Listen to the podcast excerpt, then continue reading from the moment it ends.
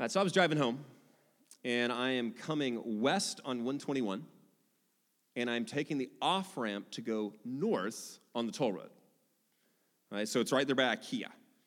And as you do that big ramp, if you are going east on 121, you can also take a ramp, and those two merge into a single lane. All right, got the picture? Now, what are you supposed to do when you are merging like that? Take turns, right? Kind of do this thing, you go back and forth. So, as the lane is closing and it's getting narrower and narrower, this guy goes like this, and I start moving into my spot. And the guy behind me decides that it is his spot. Now, his front tires are at my back tires, and he begins to speed up. There's no space between me and the car in front of me, and this over here is becoming like that concrete barrier. And I'm going, I can't. And so I speed up a little bit. I'm thinking, no, I'm like already here. Even if, even if I was out of turn, I'm already here. He speeds up and gets to the point where his front is at the doors of my van. And at that point, I think, all right, I'm gonna crash, and my kids are in the car, and and so I kind of just I speed up. I've got maybe two or three feet, and I speed up a little and kind of get over. And finally, he backs off. And when he backs off, he lays on his horn, and not just lays on his horn. I look in the back mirror, and as he's doing this, he's jawing with his doing this, and then both fingers come up. And the great part about that is on the back of my van is a gigantic redemption sticker. Thank you, Sandra. And I'm thinking, what does this guy think now? Redemption and Jesus are really rude. But what was I supposed to do?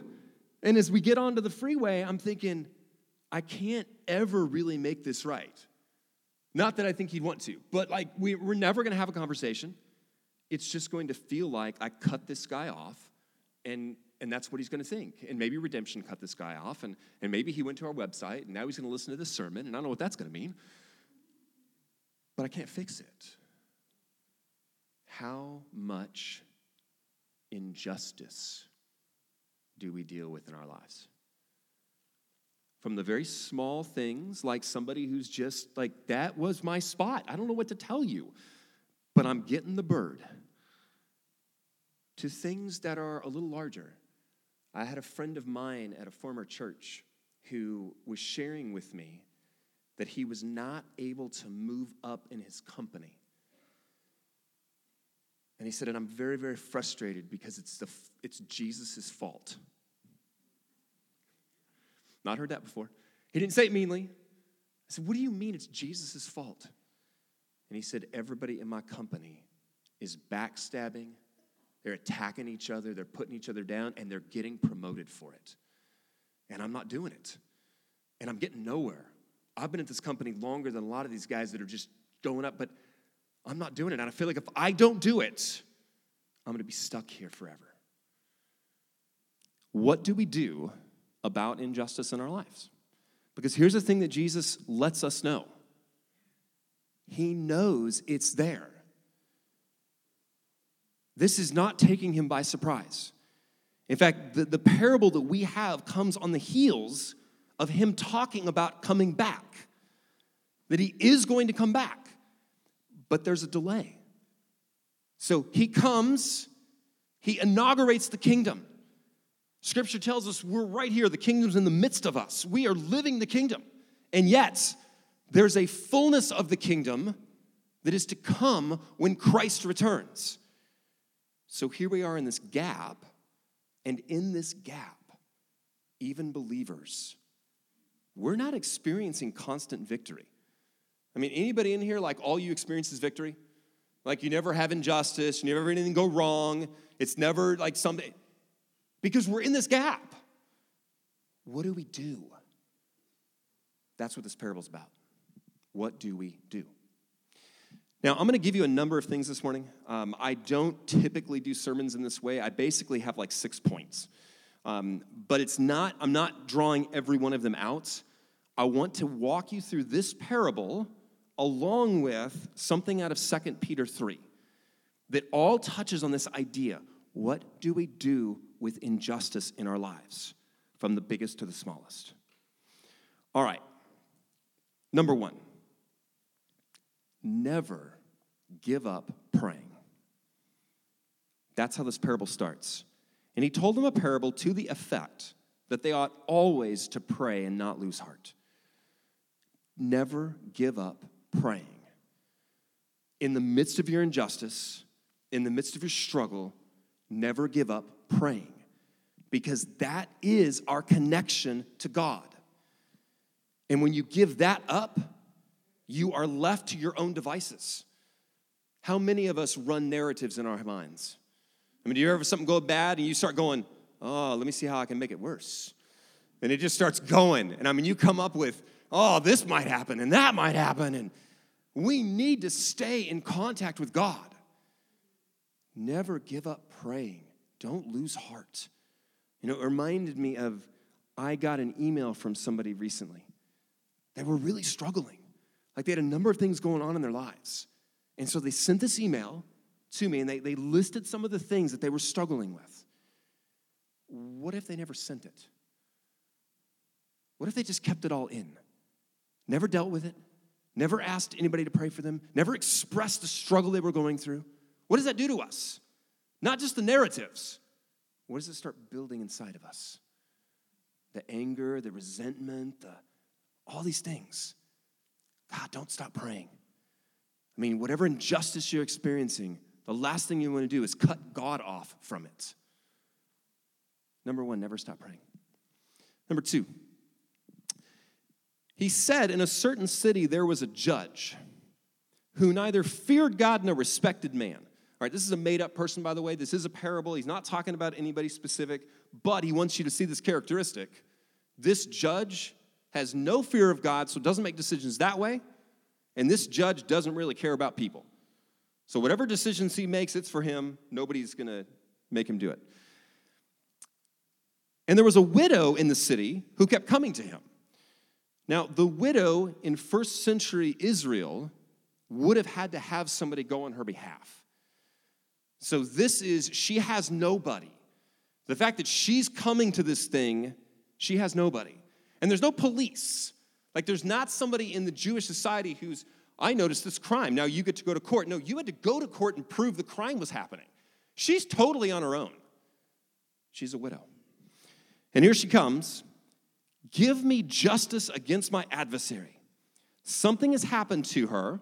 If we take the parable at its word, something unjust has happened. And she's asking for justice. And for a while he refuses and afterwards says to himself, Though I don't fear God or respect man, yet because this widow keeps bothering me, she's just wearing me down.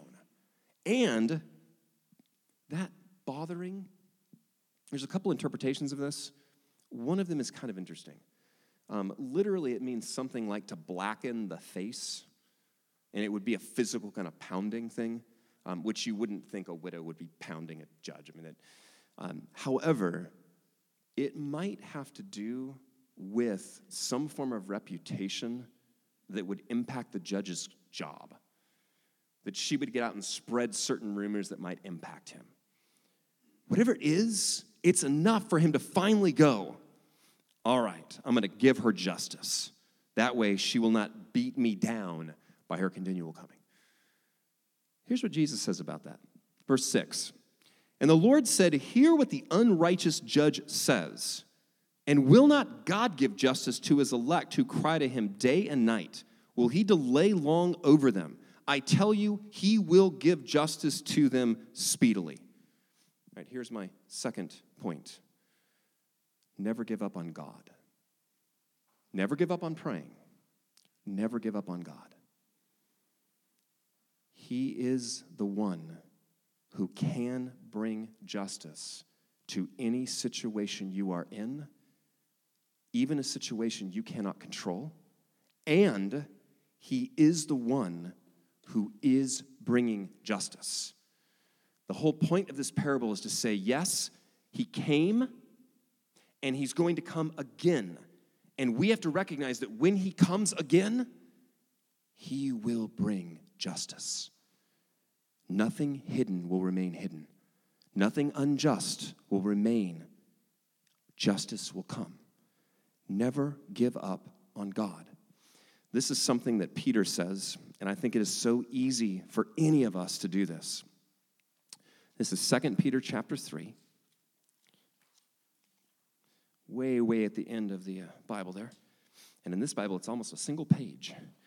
2 Peter chapter 3.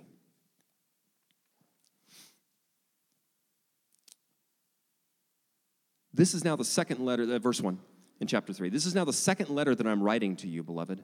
In both of them, I'm stirring you up, your sincere mind, by way of reminder, that you should remember the predictions of the holy prophets and the commandment of the Lord and Savior through your apostles. Knowing this, first of all, scoffers will come in the last days with scoffing, following their own sinful desires. They will say, Where is the promise of his coming? For ever since the fathers fell asleep, all things are continuing as they were from the beginning of creation. For they deliberately overlook this fact that the heavens existed long ago and the earth was formed out of water and through water by the word of God. And Peter's point is to say this yes, it's been a while, and it may continue to be a while. And people are going to go, yeah, I don't think he's coming. Nothing's going to happen, nothing's going to change. It's been going for 2,000 years. And Peter says they forget God is the one in the beginning that created. Do you not think he's going to come back for his creation? Don't doubt God. He's coming. And that by, the, by these means, the world that then existed was deluged in water and perished. But by the same word, the heavens and earth that now exist are stored up for fire, being kept until the day of judgment and destruction of the ungodly. He will come back.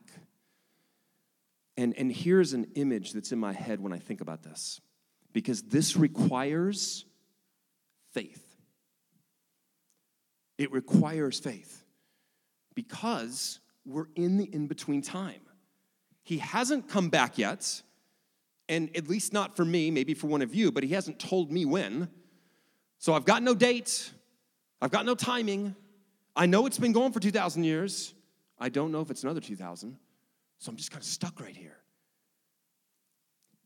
Anybody done a zip line?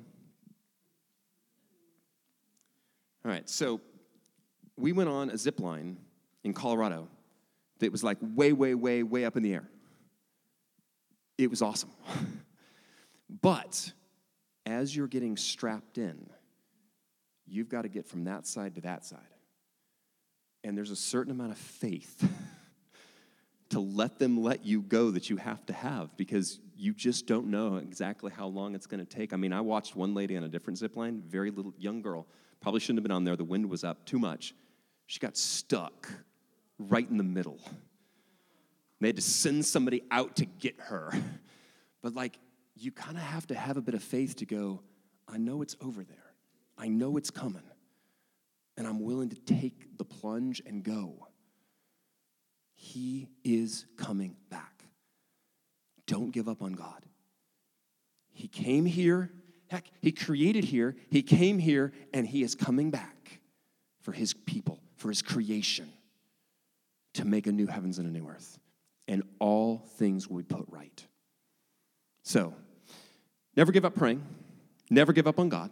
And lastly, I said there were six points, it's because there's three points under this one. Lastly, never give up on faith. Here's how he ends this thing. This is verse 8 of Luke chapter 18. Nevertheless, when the Son of Man comes, will he find faith on the earth? That is a very pointed question. That is a question that says, here we are. We're right in this in between time. We're experiencing injustice over here and injustice over here and pain over here, and, and it doesn't seem to be getting fixed. Well, he, he helped me with that one, but this one's still going. And I, I, this one's been going for years, and I don't know that it's going to change. What do I do? Do I give up? Or, as he says, will he find faith on the earth? Will you get on that zip line and go across? And I want to give you three thoughts on why to keep that faith. Right? Now, to do so, I need to set a different image up. Saturday, um, I went and helped my daughter and their uh, uh, play troupe group uh, build the sets for the coming play. And it's fascinating to be a part of that construction because I've only been in the audience and seen the final product. And the final product looks really good, or at least pretty good. I mean, it was built by dads and eighth graders, but it looks pretty good, especially when the lights are kind of dimmed. The uh, stuff that's been built has been wrapped in various things to make it look different. You've got distance between you and the stuff that was built. It looks pretty good. Let me tell you, it's not. like, nothing we built was level, not a single thing. and it was all trial and error. Like, well, let's try hooking these things up here. Oh, that, that kind of worked. Here, take this piece and put it on right there. Oh, yeah, oh, that's sturdy, uh, mostly. As long as they don't jump on it, that should work. I mean, there's gaps, there's like, it's crooked, it's, but then they start putting tape over the holes, they paint stuff, and it looks all great. That is the reality of our world. So much of our world, especially in Frisco, this is a nice area. I mean, we have new beautiful buildings and like and stuff being built that'll be built forever, it seems like. We have more stores than we know what to do with. We're all beautiful people. I mean, it just this is a beautiful place. But if you could turn the lights up, get a little bit closer, remove some of the junk that we wrapped our furniture in, you'd start seeing the gaps. You'd start seeing that things aren't level. You'd start seeing that what we, what we see with our eyes sometimes, it's not the reality. Faith and God's word are the reality. And let me tell you what that means. Number one, when we experience injustice for the kingdom, Jesus says we are not suffering for nothing.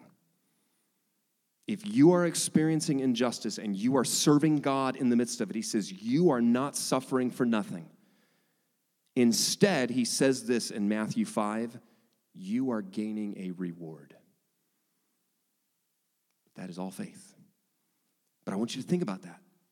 How many times have you been trying to do something for the Lord and somebody misread your motive? Or somebody accused you of something, or somebody turned their back on you? Jesus says this Your suffering is not for nothing. You are actually gaining a reward in heaven. Those are his words. I'm not real big on preaching rewards, but those are his words.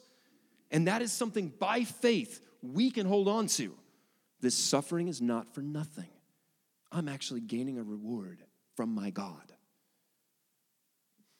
Number two, when we experience injustice for the kingdom and our king does not immediately return to make it right, we are not suffering for nothing. But our waiting to experience justice is opportunity for more people to come to Christ. Right? This is out of Second Peter. And he says this. This is uh, second, again, Second Peter chapter 3. But do not overlook this one fact, beloved, that with the Lord one day is as a thousand years, and a thousand years is one day. The Lord is not slow to fulfill his promise, as some count slowness, but is patient toward you, not wishing that any should perish, but that all should reach repentance. I want you to think about that. When you are sitting there and you have been judged unfairly and you are actually trying to serve the Lord, and you're being judged unfairly. It hurts. You want him to come back, you want him to fix it, and he's not, but you can hold on to this. His delay and your suffering are opportunity for more people to come to Christ. And number three, when we experience injustice for the kingdom, we are not suffering for nothing, but we have an opportunity to live in light of our King's coming. Verse 11 in Peter Since all these things are thus to be dissolved, what sort of people ought you to be in lives of holiness and godliness, waiting and hastening the coming of the day of God? He says this if he's coming, we have an opportunity right now, even in the midst of our injustice, to honor him, to live for him. In fact, I would make this argument you have a way of honoring the Lord in the midst of an injustice that you don't have when everything's going well. You have a chance to go, God, I am just going to trust and honor you even though I am being falsely accused, even though people are saying things about me that aren't true, even though this happened or that happened. You know, for my friend at that job, what if, and I asked him this question, what if you never get promoted? Will you keep honoring the Lord? Because you're gaining a very different kind of reward by what you're doing. Unfortunately, that, word's not, that reward is not very tangible. It doesn't put money in your pocket, doesn't give you a new car. It takes faith because it's a reward that is waiting for you. Will we give God the opportunity to be honored and glorified in the midst of injustice?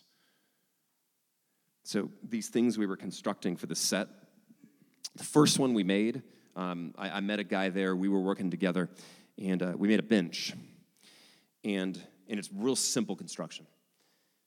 But we got the bench made, and then we're both looking at it. We're thinking, this does not look safe. We're not sure. And so I sat down on it very, very carefully. Oh, okay, maybe it's all right. And then he said, That's not how kids sit on them. so I went, All. And I mean, it just like does this whole thing. Well, we could have left it. They're kids, they're lighter than I am. It may have been okay. This is what both of us thought. My daughter was there, his daughter was there. At some point coming up, kids are actually going to sit on this thing. We don't want them getting hurt the future ramifications of what we were doing impacted how we lived now. That's what we have the opportunity for. He's coming back. Can we remember that and live in light of it? So, quick review never give up praying. It's our lifeline to God. You give up that, you give up being able to share and get it out there and trust Him with it, and all these things. Don't give up praying. Number two, never give up on God. He can make your injustice right now, and He does sometimes, but He will for sure when Christ returns. Don't give up on that. And finally, never give up on faith, because it's by faith that we see the world the way it actually is. We see the kingdom the way it actually is, which means our suffering is not for nothing. We gain reward when we suffer we get to, sorry, I forgot my point there for a moment and had to look down, which is really kind of embarrassing. It's even more so that I'm telling you that as I'm sitting here doing it. Um, it's an opportunity for more people to come to Christ. And number three, it's an opportunity for us to live in light of that and honor God while we experience injustice. Back in 1988, Archbishop Desmond Tutu was fighting apartheid. Anglican Archbishop in St. George, Cape Town. And he was fighting apartheid. And one of the things that he did is a bunch of different ministers, it was ecumenical, a bunch of different ministers gathered together at St. George's Cathedral, held a service, and then they did a march.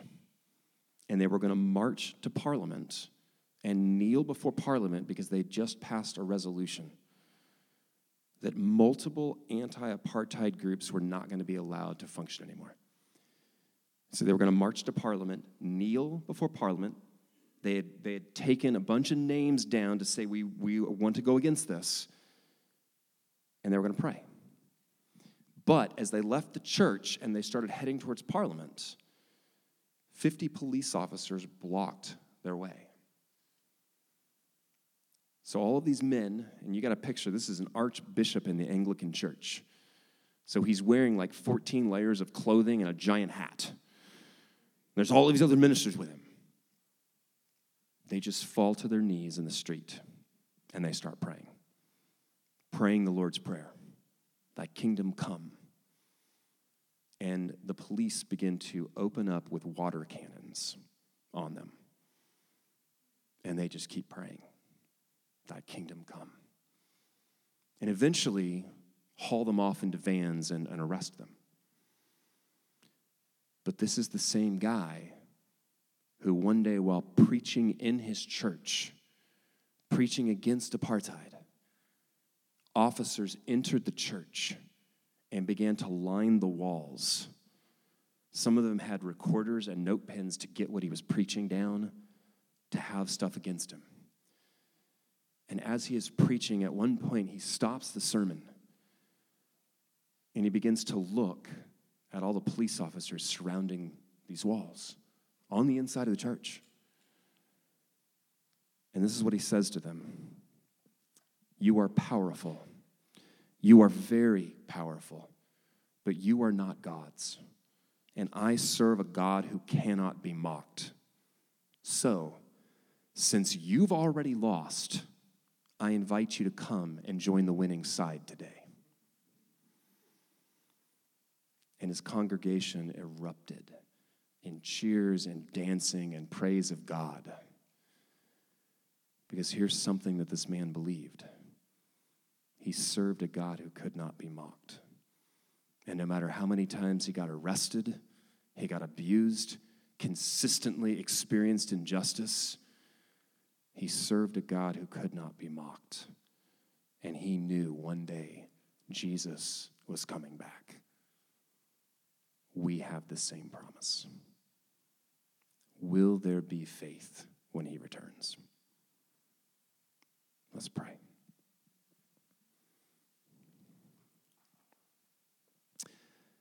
Father, sometimes it is hard from the smallest inconvenient injustices to the most painful times, whether it's a job or a relationship, whatever it may be, God, there's so many times in our lives where it hurts. And we just feel like we've been wronged. And we feel like there's nothing we can do about it.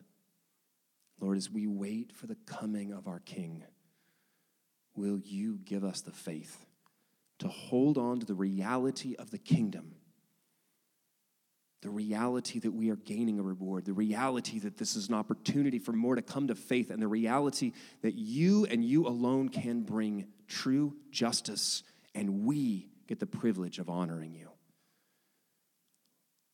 Lord, may, be, may we be the ones standing in faith. In Jesus' name.